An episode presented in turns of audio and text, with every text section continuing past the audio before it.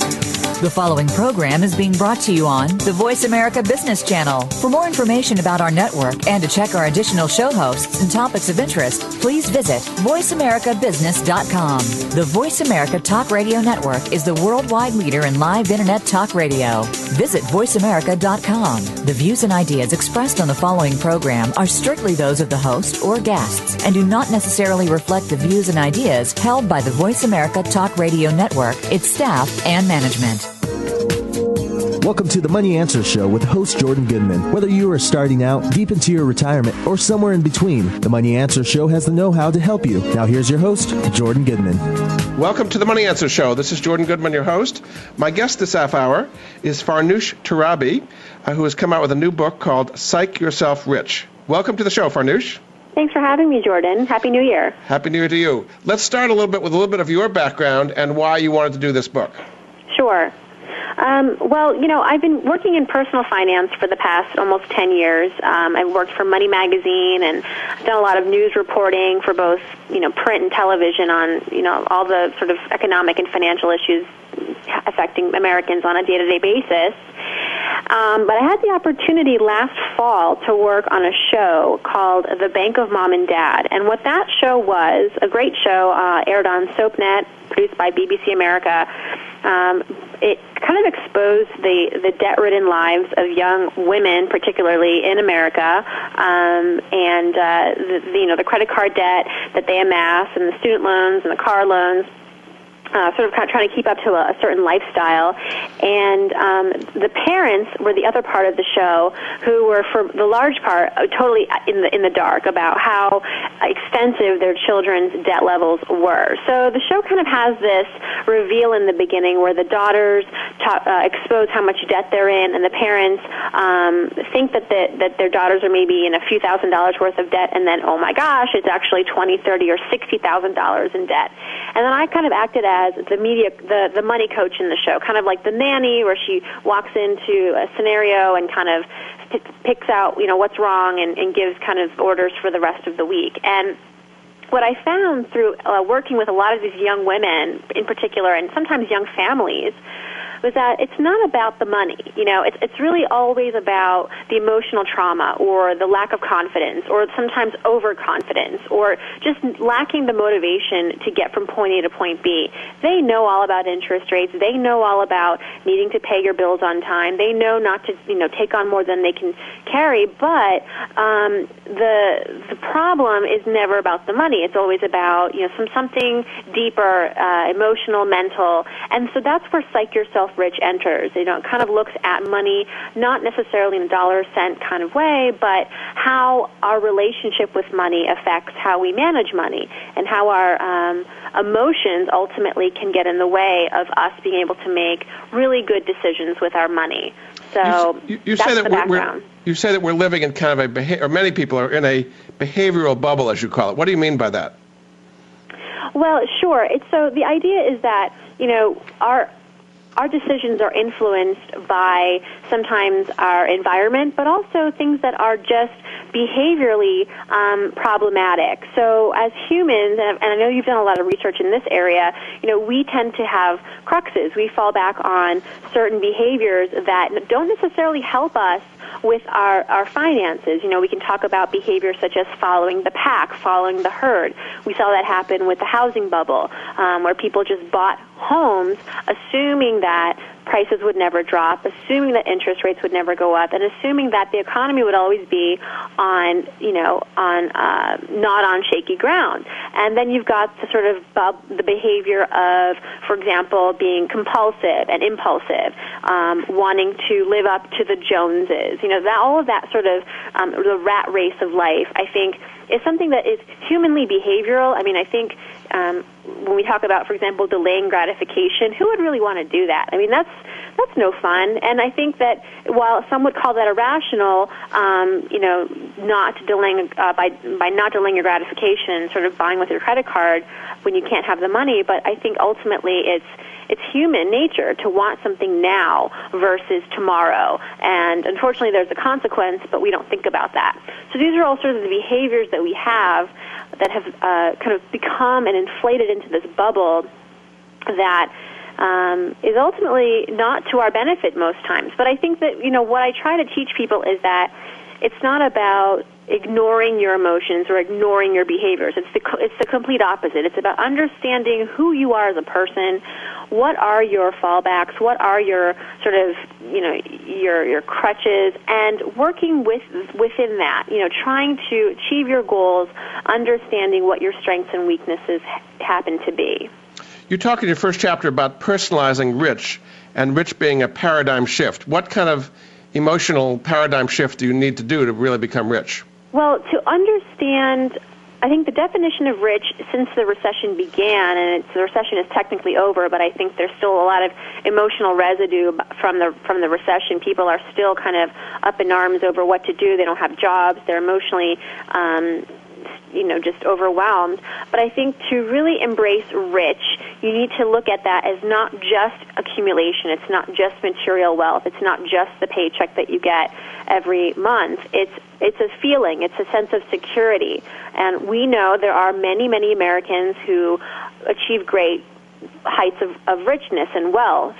Uh, but it's very easy to lose a grip on that. If you don't have the sort of um, devotion to being secure. In other words, having savings, having insurance, having a system that works for you that protects your money, trusting the right people, um, having communication with you know your partner or your spouse about your money, making sure that you're always trying to keep an eye on your goals.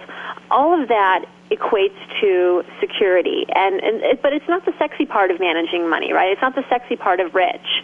Um, for till till today i think if you lo- you know watch tv and you read through the magazines i mean rich is still about a sense of accumulation, although I think less today than, say, before the recession began. I think that Americans, and this is interesting because Bank of America did a survey at the beginning of 2010 um, looking, examining at people's, um, you know, idea of, of wealth as they approach retirement. And they asked their wealthiest clients, you know, what is important to you in retirement? What do you need to be happy?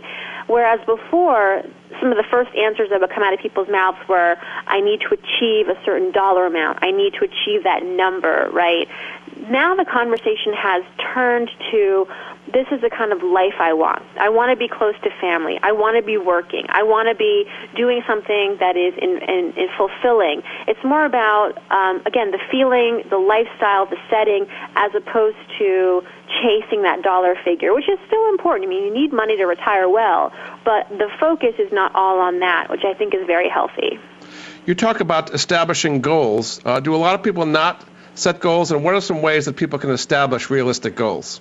Sure. Well, I think goal setting is something that we all aspire to do, and it's the beginning of a new year, so we're all naturally going to be making New Year's resolutions. The hard part is sticking to the goals. Um, and and, and, and you, to answer your question, how to make them realistic, you have to understand that your goals and your obligations are two separate things. Um, when you make goals, it cannot be without living up to your obligations, such as you know, paying your mortgage, paying your car payment, putting food on the table, you know, saving for a rainy day. All of those are your obligations. You know, if your goal this year is to save money, that's not a goal. That's an obligation to yourself. It's still something to aspire to do, but it should take more precedence than just a goal. A goal is something that um, speaks to where you want to be in the future, um, professionally, personally, career-wise. Um, that uh, you know, that takes into account all of your obligations as well.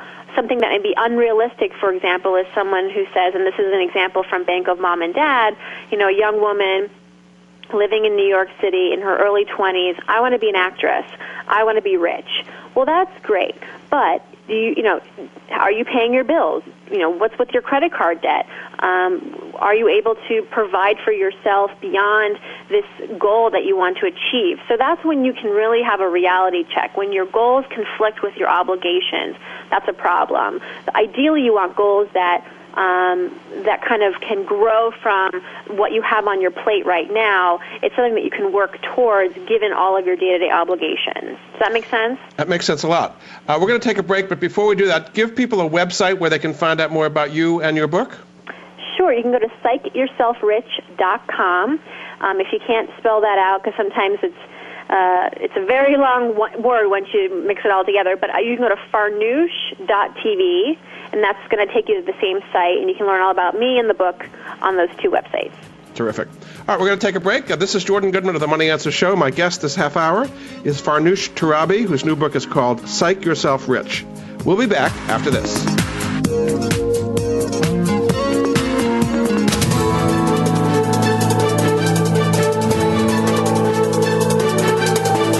The market's up or down, or if you're looking to improve your portfolio, our experts are ready to talk to you.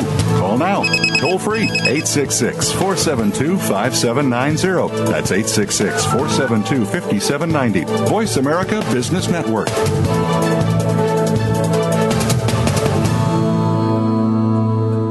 Hi, this is Jordan Goodman, host of the Money Answer Show.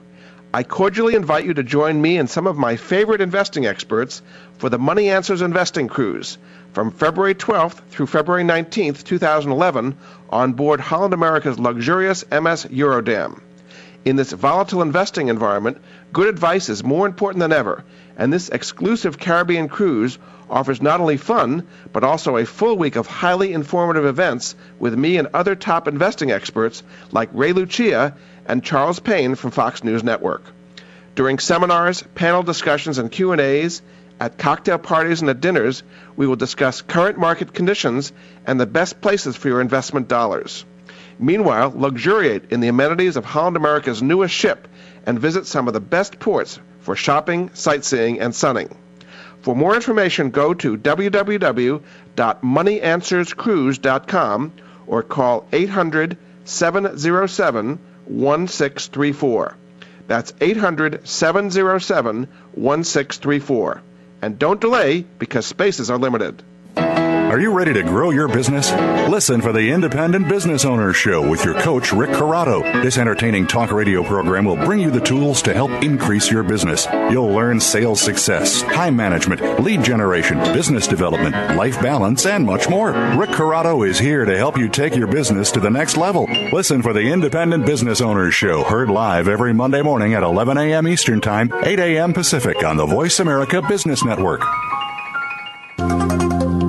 Technology is changing the way we live our lives and how we do business. On CIO Talk Radio, we talk about the benefits of technology and the great things it allows us to do, as well as its risks. Heard every Wednesday at 9 a.m. Central, 7 a.m. Pacific, Sanjog Aul interviews business leaders and other experts that are shaping the way we use technology. To learn more about the show, visit www.ciotalkradio.com. Keep up with the changing world of technology and listen to CIO Talk Radio with Sanjog Aul. Listen in every Wednesday at 9 a.m. Central, 7 a.m. Pacific, right here on Voice America Business. Voice America Business Network, the bottom line in business.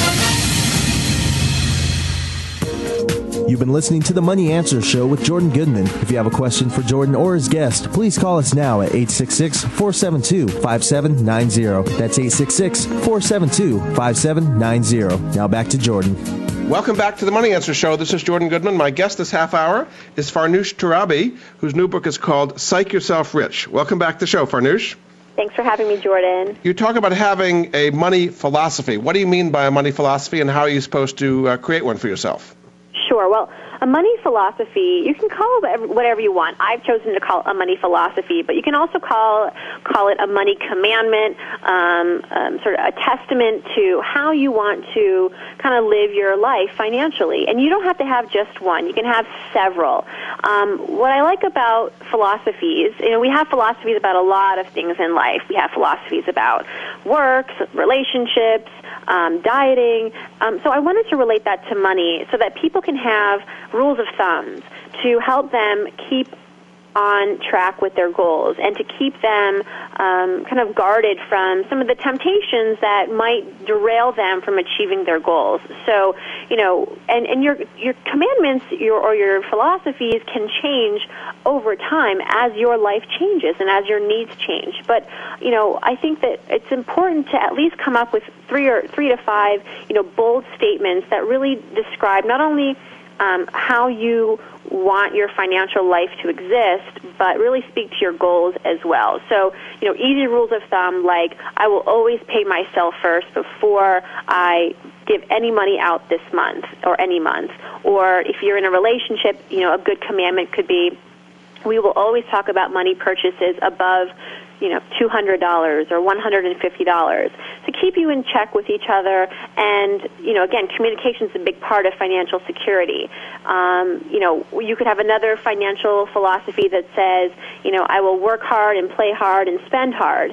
And, and that could be your philosophy. But of course, if you lose that job, that's when that philosophy might have to change a little bit, or you kind of put that to the sideline and look at another philosophy that you might have, which is, if I lose my job, I will do what it takes to make my rent. I will roll up my sleeves. Personally, I would clean toilets.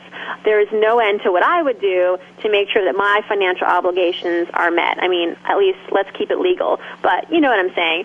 it's it's a it, these are I think healthy kind of philosophies, commandments. Look, at the end of the day, the goal of Psych Yourself Rich is to make money tangible, make it realistic. So you can, and the way you do that is you got to start thinking about it on a day-to-day basis, um, not just thinking about it when you're in sort of a money 911 situation or when, you know, uh, things go awry. You want to think about money when times are good as well, so that you can reflect on all of this and really move forward steadily. Um, and so that's kind of a philosophy. Again, you want to think about what your goals are, um, what is your definition of rich, and the philosophies will naturally d- develop. In addition to all of the talk about philosophy and goals, you have some very practical things in this book as well. Uh, you've got a chapter saying to organize, don't agonize. And we don't have time to get into it, but what are the key things people need to do to organize their financial lives to support what you've been talking about so far? Sure. Well, the first step is just it's not about the file folders and labels. It's really about what's in your head. Taking a, kind of an inventory of yourself and your goals. Make sure that you're not being distracted by anything that might be quote unquote drama in your life that's kind of cluttering your ability to really or clouding your vision to be able to organize and really proceed with your financial life. So if you're in a bad relationship or you hate your job or you have emotional issues, you need to address that because you can't really practically get on with your financial organization if you don't have it kind of worked out in your head already. Um, so that's the first step. Then after that, of course, you've got so many things at our fingertips. I'm, for one, am a big fan of uh, the, the container store and Staples and Office Depot and all those folks, you know, because there's so much out there that can help us personalize our finances and make everything um, orderly and in its place. So make sure that, of course, you have a system, whatever that is. I like file folders. I like accordion folders. I like boxes with labels. Have a money zone in your home where you dedicate all of this stuff to. And in that money zone, don't just have your financial paperwork, but also kind of you know frames of what your goals are, uh, inspirational quotes, um, pictures that you've cut out of magazines. Have a have sort of a, um, a wall of of goals or wall of aspiration, inspiration. I mean, visualization is a huge behavioral uh, technique. Athletes use it, um, CEOs use it. You should use it to help you achieve your goals. Make sure you're automating. I mean, that is the quickest, easiest way to reduce stress and make sure that you're paying your bills on time every month. And not just your bills, but yourself. Automate your savings from your paycheck. So every paycheck you get, you know, whatever, 10% or 15% or more directly to you and to your 401k and your other retirement accounts. Um, okay. So these are the sort of things I talk about in that chapter. You also talk about being your biggest advocate and getting people to help you in various areas. What do you mean by that? So important. I think this is, a, again, it could be a philosophy of yours that I will be my biggest financial champion, my own advocate, because the fact is no one cares more about your money than you. Everyone else in the world would love to get their hands on your money. It's your job to protect it. And yes, we have the federal government. Yes, we have the Consumer Protection Agency. Yes, we have the Better Business Bureau. But at the end of the day, they're busy and it's your money. So you need to be your biggest advocate. You need to ask the right questions. You need to read the fine print and, and realize that there is help out there for you. People may not come knocking on your door saying, Hi, I'm a credit counseling agent and I can help you. You need to go out there and seek out these resources. I was on the Today Show uh, last week and we were talking about, you know, what to do if you, you your you know unemployment benefits have expired and you still got bills to pay. Well, there are numerous social service organizations and agencies that can help you. Go to unemploymentlifeline.com, for example, and you can from there look at what are some of these agencies that can help you with food and and your transportation bills and your utility bills. And if it's FHA approved, the organization, maybe even your housing and your mortgage. So there are resources out there for us. It's just our responsibility. Really, I truly believe it's our responsibility to to go out there and be proactive and not wait and sit for the government to give us a handout. You have a whole discussion of what it means to be worthy and uh, what people feel worthy and unworthy. H- how do you know what's to be worthy for sure? Well, first, it has to make financial sense. I mean, you have to have the money. So that's the first step. And I think um, this is where this chapter takes it a step further. When we talk about affordability, we often just crunch the numbers and go, oh, great, I have the money, it's done. Not necessarily. I mean, you have to make sure whether if it's worth it, it has to not only be affordable, but it has to be meaningful and it has to give you some sort of re- return, whether it's an emotional return, a financial return, or both, which is better. Um, you know, it has to make sense in the grand scheme of your goals, your five-year plan. You know, if you want to buy a car um, and you set a budget and you can afford this, you know, I bet there's going to be some kind of trade off. Unless you've got so much cash, it doesn't even make a dent. But everyone, whenever we make a big financial decision, whether it's buying a house, a car, going back to school, starting a business, there will be trade offs. In other words, what's going to give? What do you have to take from another bucket in your life, another financial area, to afford this thing? And or this experience and if that if you can look at that and think okay well it's still worth it to me because either I'm going to get a real big emotional benefit from this or I think it has great return then it is truly worth it capital W you end the book by talking about embracing the entrepreneurial spirit. A lot of people see themselves as employees, not entrepreneurs. So, how right. should people embrace the entrepreneurial spirit? Well, you can still be an employee at a big company or a small company and still embrace the entrepreneurial spirit because what that ultimately means is that you think out of the box. You are proactive. You have, with this one job that's great and secure, maybe some other revenue streams that you're in control of. You might be freelancing on the side. You might be having a small business on the side. This is all this is the future, Jordan. I mean, we are in an environment right now where we've got more than 15 million Americans unemployed. I don't think we're all going to get jobs in the next year, you know? I really think that employers, through all this you know, trimming down over the last three years, they have learned how to be lean and mean, and they have transformed the way they do business. They have restructured. They may not need the people anymore or the positions anymore that they've gotten rid of over the last two years. So for the existing unemployed workers out there, it's all about recreating. It's all about reinventing, and that is what an entrepreneur does. I mean, and some go to the extreme. Some become the next you know, Martha Stewart's of the world, and others do it in their own way that's on a smaller scale, but, but at the end of the day still adds to their financial and career security and happiness. Indeed. Well, thanks so much. Farnoosh, give people again your website and uh, how they can reach you and find out more about the book. Sure. You can go to psychyourselfrich.com or you can go to Farnoosh, that's my first name, dot TV. Very good. Well, thanks so much. My guest this half hour has been Farnoosh Torabi. Her new book is called Psych Yourself Rich, and we'll be back after this.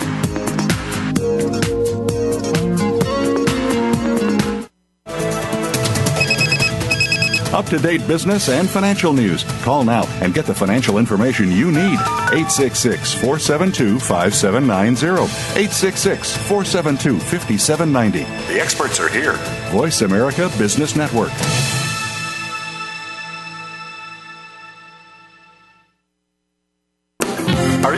Go green?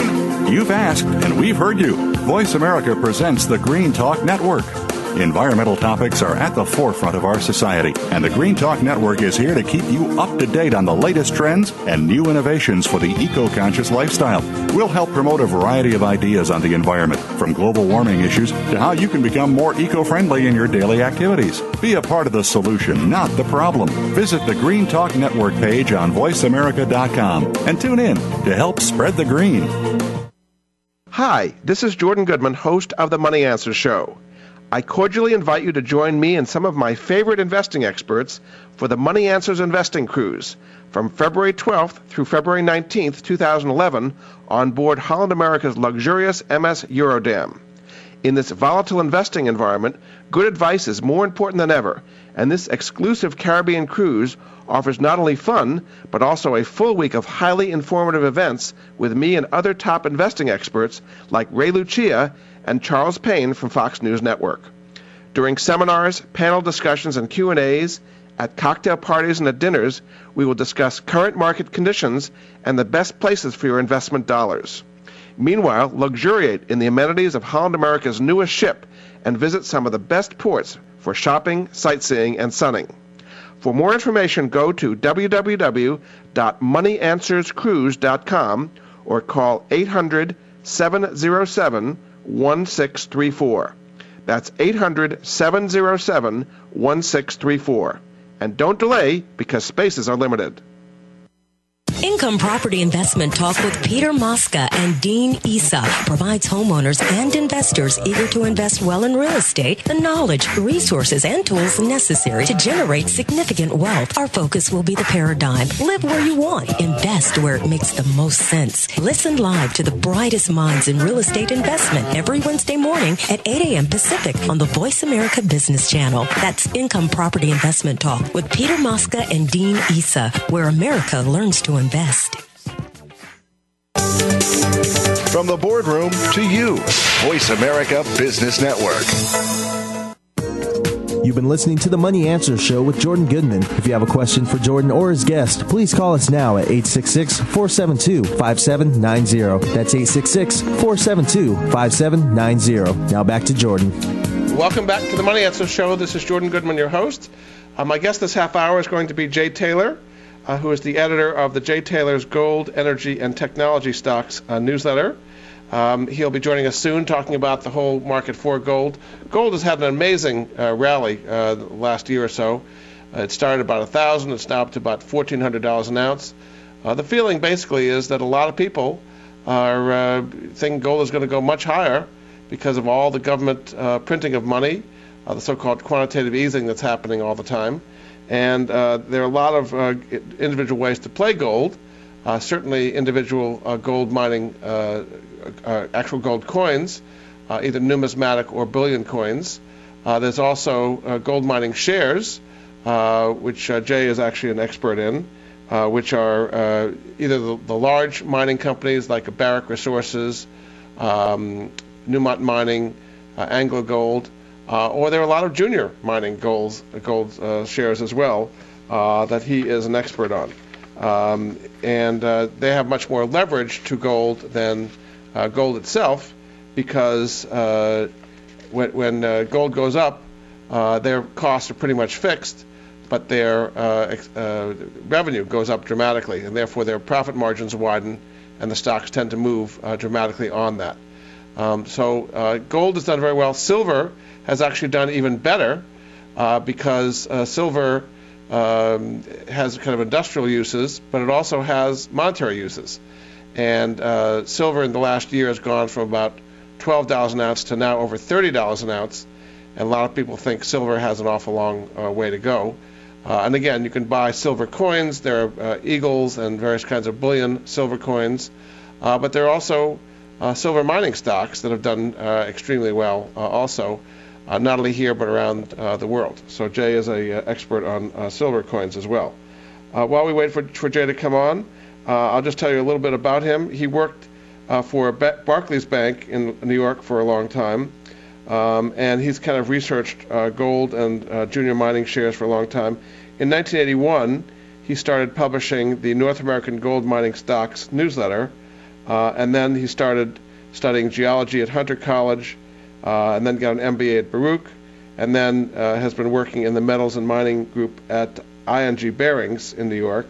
Um, and he was also involved in making uh, gold loans as well. he has a um, newsletter called Gold and Energy Techno- Gold, Energy, and Technology Stocks, uh, which has been around for about 30 years uh, at this point. Uh, Jay also has what's called the Inflation Deflation Watch, uh, which kind of gives a sense of whether there's more inflation or deflation going on uh, right now.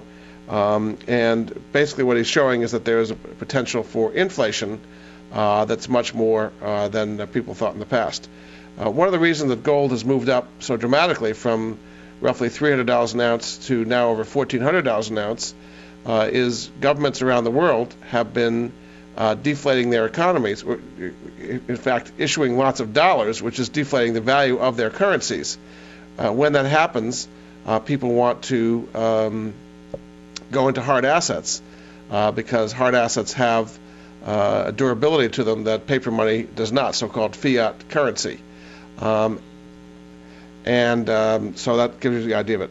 Okay, we're going to go to Jay now. Uh, Jay, welcome to the Money Answer Show. Well, thank you. Thank you for having me. Nice to be with you. I've kind of given a little bit of your background, and so let's get right into it here. Um, gold has had this enormous move uh, from roughly uh, $300 an ounce for a long time now up to about $1,400 an ounce. W- why has it had such an enormous move over the last few years? Well, I think the reason that uh, gold has done so extraordinarily well uh, is, is not because gold has changed or it's improved or anything is uh, is, is so much different about gold. What's happened actually is the currency itself is being debased. So it isn't so much that gold is gaining value as it is the currency. Uh, you know, the dollar, and not only the dollar, but currencies around the world are becoming worth less. And the reason they are becoming worth less is because central banks are printing unlimited amounts of them. So it's it's just like anytime you increase the supply of something, you decrease the value. So now you look at things that are tangible and are worthwhile. Well, we had quite a run in real estate for sure. If you look at even even after real estate prices have crashed, if you look at the long-term trend, they've been higher, a lot higher. Well, everything that's tangible is gaining relative to the dollar and we're seeing it in copper. We're seeing it in energy now with oil prices pushing up at 90 bucks uh, or thereabouts, and some uh, Goldman Sachs talking about $200 again for uh, for oil. So basically, it's it's a story of the destruction of paper money, the destruction of fiat money, and fiat money is money by law. It's money that is decreed money, not because the markets have said we want to use these worthless paper dollars. They have no intrinsic value. It is because the politicians the government, under force of force of law and guns, have basically said we have to use it. So if you go back uh, throughout centuries, people have, have automatically, when they've been given the choice, have chosen gold or silver as their medium of exchange. Think about it for a minute. You're going to go out and do something for somebody, you want to make sure that what you're getting, if you're getting money in return for the service or the product that you're selling, has got some value. And as long as people are confident in the paper money, then uh, they're conned into believing it has value. It has value. But once people start to realize, and the banking system started to fall apart, and the prices started to rise, and you and you and you and your purchasing power is reducing, then people are starting to uh, to be they're finding the dollar suspect, and this is happening. I think it happens. Unfortunately, it happens last among the average people.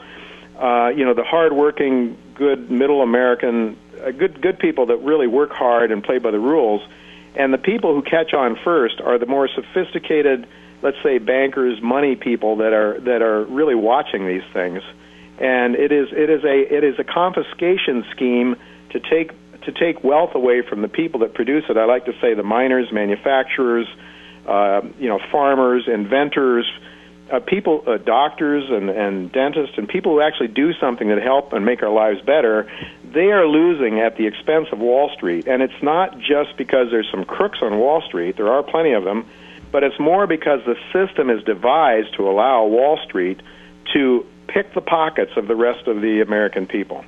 Can you give us an example from history, Jay, where this kind of happened before, and kind of what is the end game when the currency does become fully debased uh, as to what happens? Yeah, we can only hope and pray that doesn't happen in America, but uh, you don't have to go very far back in history. In fact, right now in Zimbabwe, and you know, Zimbabwe is doing what Ben Bernanke is doing. Zimbabwe thinks that you can print money and and bail yourself out of trouble.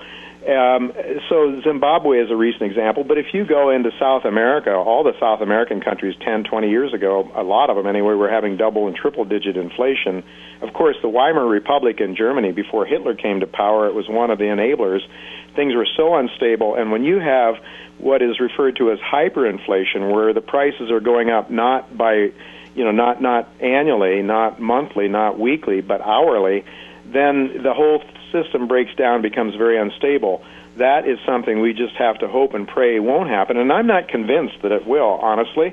You know, because I think the United States, as the world's reserve currency, the main, the, the still, still the superpower of the globe with its military might, has got advantages that other, that other countries don't have.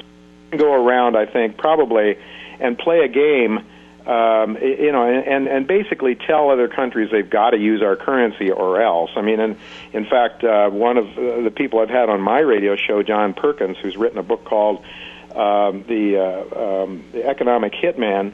Uh, Confessions of an Economic Hitman believes very firmly that one of the main reasons we went into Iraq had to do with uh, with Saddam Hussein's insistence on using the euro instead of the dollar for his for for the sale of oil. I, I've heard other people say that. I mean, I don't know how you would prove that for sure, but that may have been one of the reasons that we decided that we needed to take him out. The United States can, with all its military power, can basically go anywhere at once in the world and uh, you know and and play strong boy. Well, maybe it can't go to China. Maybe that's reaching out too far, but we can go you know, I think our friends in Canada are somewhat intimidated by us, honestly, and I think most of our quote unquote friends are intimidated. So I, and, and another thing about the United States and um, the owners of the world's reserve currency, because we do have the world's reserve currency yet, we, uh, you know, more more transactions are settled in dollars. I think 65 or 70 percent of all transactions around the world are still settled in dollars, and it's been true that throughout history,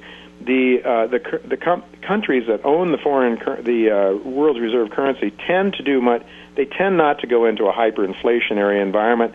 They tend not to go, um, but, but in fact, their currency tends to get strong if you go into a, a deflationary environment like we had after the Lehman Brothers collapse.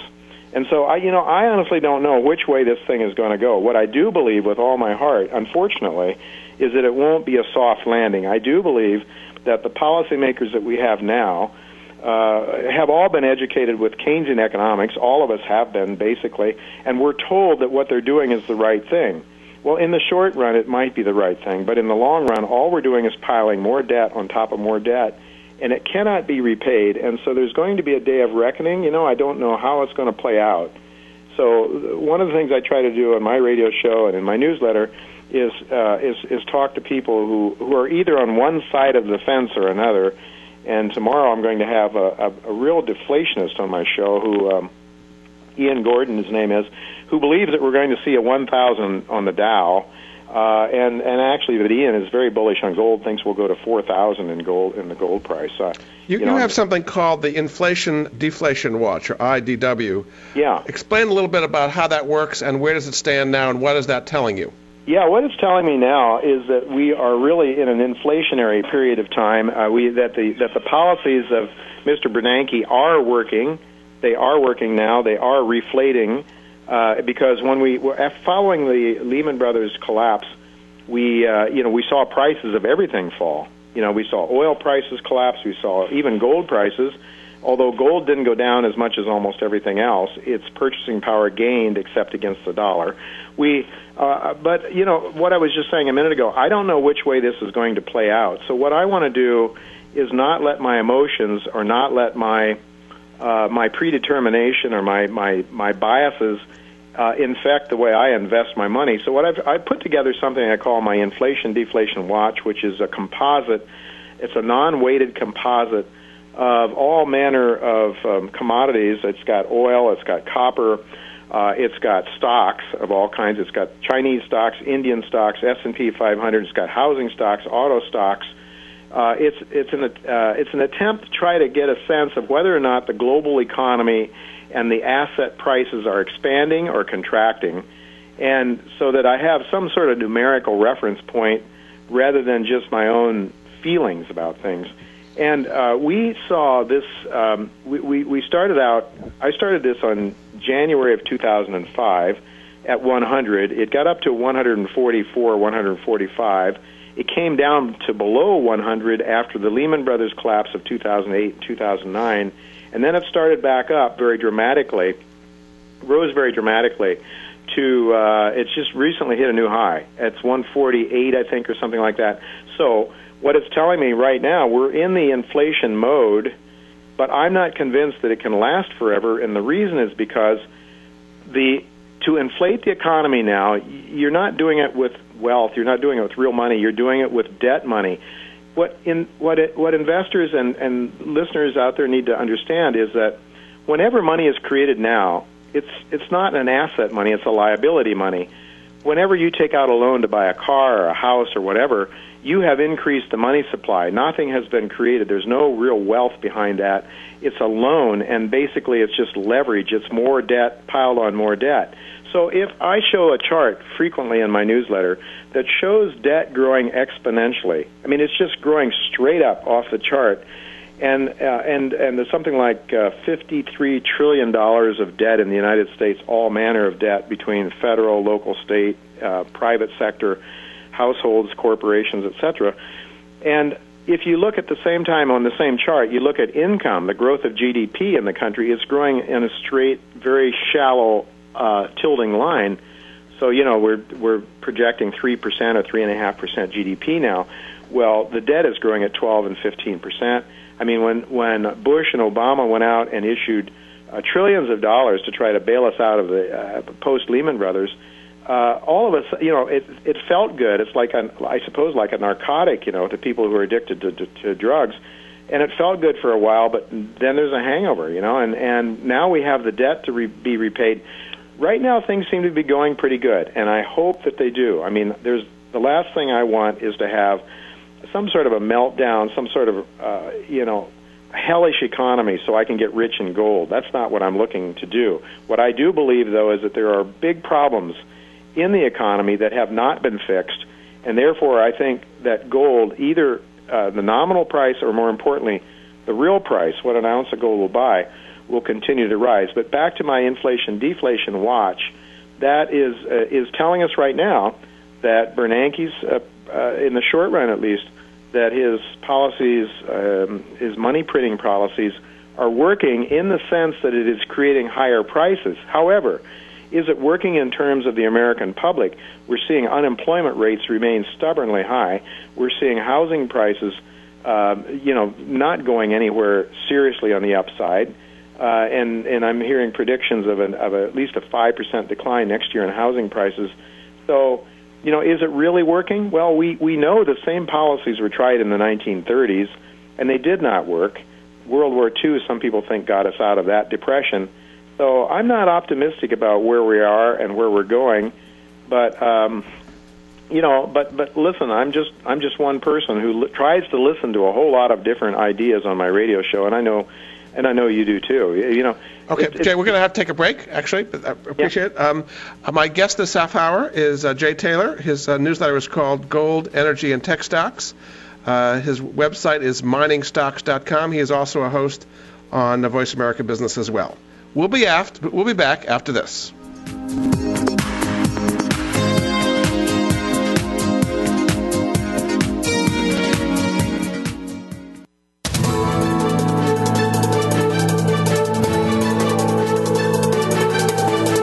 Market's up or down. Or if you're looking to improve your portfolio, our experts are ready to talk to you. Call now.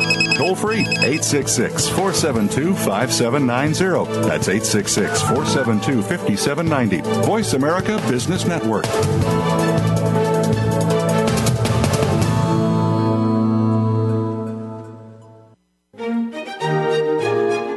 Join Patricia Raskin, the host of Positive Living on VoiceAmerica.com, Monday at 11 Pacific. This program brings you practical and inspiring principles for living a more authentic, engaging, and passionate life. Patricia's guests will give you a formula for connecting, giving, forgiving, and miraculous living. So tune in and call to Positive Living, Mondays at 11 Pacific Time, right here on VoiceAmerica.com. Hi, this is Jordan Goodman, host of the Money Answer Show. I cordially invite you to join me and some of my favorite investing experts for the Money Answers Investing Cruise from February 12th through February 19th, 2011, on board Holland America's luxurious MS Eurodam. In this volatile investing environment, good advice is more important than ever, and this exclusive Caribbean cruise offers not only fun, but also a full week of highly informative events with me and other top investing experts like Ray Lucia and Charles Payne from Fox News Network. During seminars, panel discussions, and Q&As, at cocktail parties and at dinners, we will discuss current market conditions and the best places for your investment dollars. Meanwhile, luxuriate in the amenities of Holland America's newest ship and visit some of the best ports for shopping, sightseeing, and sunning. For more information, go to www.moneyanswerscruise.com or call 800 707 1634. That's 800 707 1634. And don't delay because spaces are limited. When it comes to business, you'll find the experts here. Voice America Business Network. You've been listening to the Money Answer Show with Jordan Goodman. If you have a question for Jordan or his guest, please call us now at 866 472 5790. That's 866 472 5790. Now back to Jordan. Welcome back to the Money Answer Show. This is Jordan Goodman, your host. My guest this half hour is Jay Taylor, uh, who has a newsletter called Gold, Energy, and Tech Stocks. His website is miningstocks.com. Welcome back to the show, Jay. Well, thank you. Well, we clearly have the, the case for why gold uh, should do well. Uh, so there are different ways of playing gold. You you are a big believer that gold mining stocks are the best way to play that. Why mining stocks compared to, uh, say, mutual funds or uh, physical gold bullion or something like that? Yeah, well, let, let me just say that is basically true. What you said, I believe that I believe the greatest upside potential is with the gold mining shares. However, there is a higher level of risk with the shares than there are in holding the metal. So, what I tell my subscribers is I'd like to have them have uh, a portfolio. Uh, I'd like to have them as a foundation to have some gold and silver bullion, either in in their possession, uh, safe deposit box perhaps. Although some people are, are worried of confiscation, as as that indeed happened in the 1930s. Uh, goldmoney.com is where I personally, um, you know, I, I own some gold there. Goldmoney.com. It's on the internet. Uh, I I know the story very well. The people trust them. Believe that's a good way to own gold and silver. Uh, but yes, the, the gold share is more, I think, uh, though I really advocate a, a highly diverse portfolio. Of, uh, don't back up the truck and get excited about any one stock.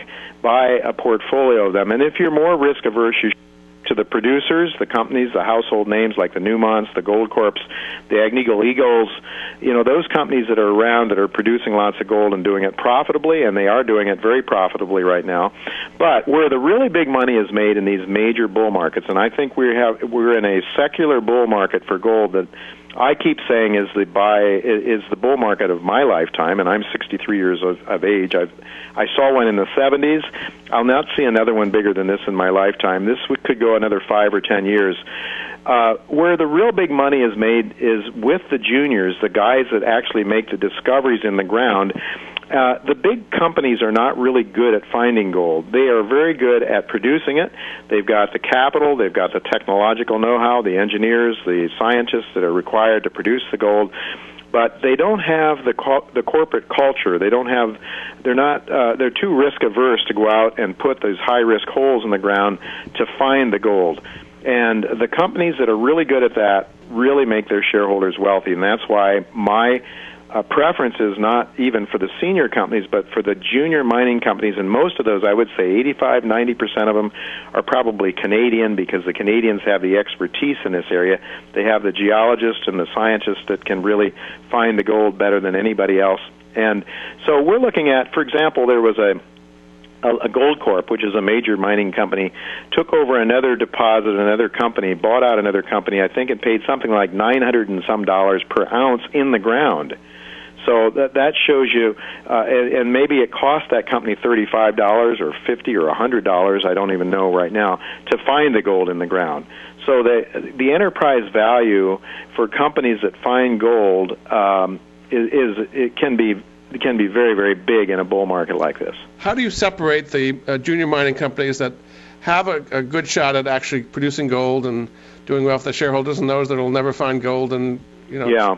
have good prospects but never kind of pans out. Well, I think the best way to to the, as with any business, the best thing to do for starters, is looking at management. So there are companies. Uh, if you have a management team that's done it before, uh, I would I would start out and give a preference to those people as well. I, I guess you know I've been doing this for so long since 1981. I actually been writing my newsletter. I've worked as a banker and did this as a hobby until 1997. Then I went full time on it but uh, I, you know, I've taken geology courses. I've looked at, uh, I've I've walked the outcrops with the geologist. I've learned to know a lot of the lingo. I've learned to get a sense of probabilities. Nobody knows for sure, but once you start to understand uh, a little bit more about it, you can wait. I think you can in, improve the probabilities of guessing right, and nobody ever knows for sure. Uh, until they put the drill core down, until they pull the drill core up, and they do this, um, eh, you know, and they do enough samples to get a statistically accurate sense, uh, uh, not sense, but a measure of how much gold is really in a deposit. And and every project is very much different. I mean, this is not an easy business. Every project, the economics are are very very different. So you could have, in some cases, you know, we're mining gold at sometimes less than a gram per ton, and a gram, for those that are not used to the metric system, is like uh, you need like 30 tons, 31 tons of ore to get one ounce of gold out of it. Well, they're doing that profitably in some cases twice that amount of ore, sometimes 50 and 60 tons of rock to get one ounce of gold. Well, in some cases, it can be very profitable if you have one gram per ton in other cases, you know, 31 grams per ton or an ounce per ton may be uneconomic if it's in the Arctic Circle or someplace and you have to build infrastructure and all that. And why don't you give us an example of one or two junior mining companies that you talk about in your newsletter that you do think have good prospects right now? Oh, there's there's really quite a few of them. Uh, I, I suppose one that I like really one of my favorites, uh, and this is a company that's that's earning money already. They're producing gold in Peru. The company's name is Dynacor Gold Mines, and I don't know what the symbol is down here in the U.S. It's DNG in Toronto, but if they look it up, they can. It also trades down here, and I and I purchased some for my own account. It's in my newsletter. They are producing. I think they'll earn about eight or ten cents a share this year. They're selling. Uh, mm, I think they're selling around a dollar. But the big exciting thing here is that they have the potential to find something really, really big. Uh, so that would be one, Dynacor Gold Mines, uh, probably my favorite uh, among the producers, those that are in cash flow positive territory.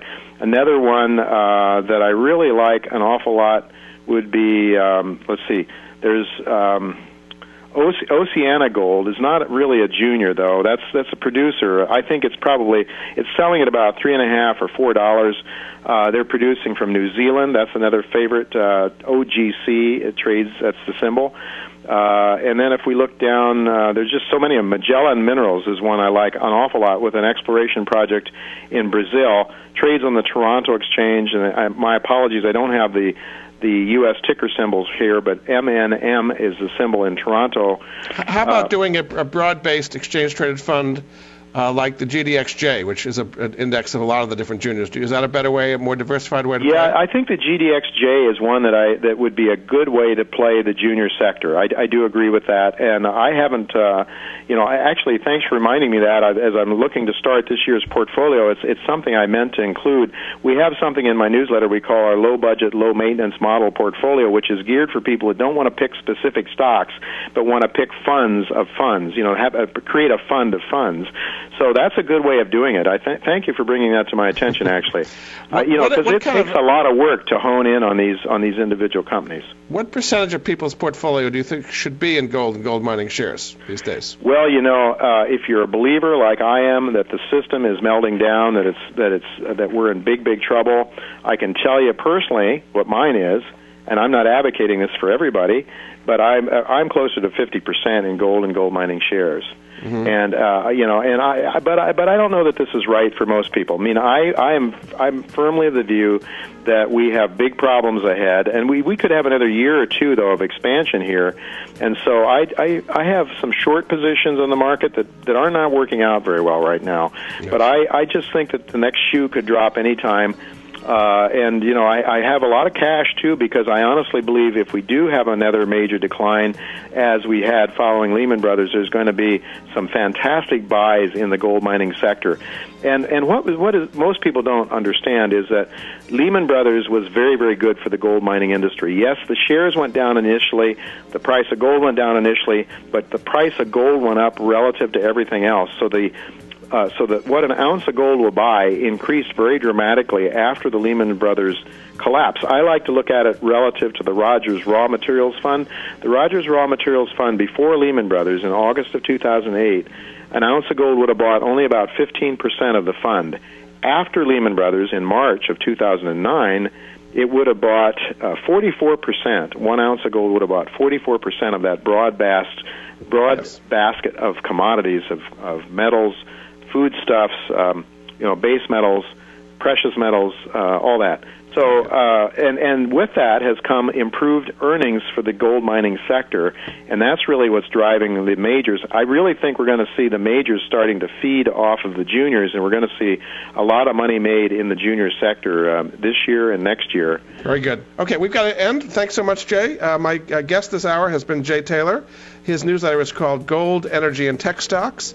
His website is miningstocks.com. Thanks so much for being on the Money Answer Show, Jay. Oh, thank you. Thanks. It's a pleasure being with you. Thanks again, and we'll be back with another edition of the Money Answer Show next week. Goodbye for now.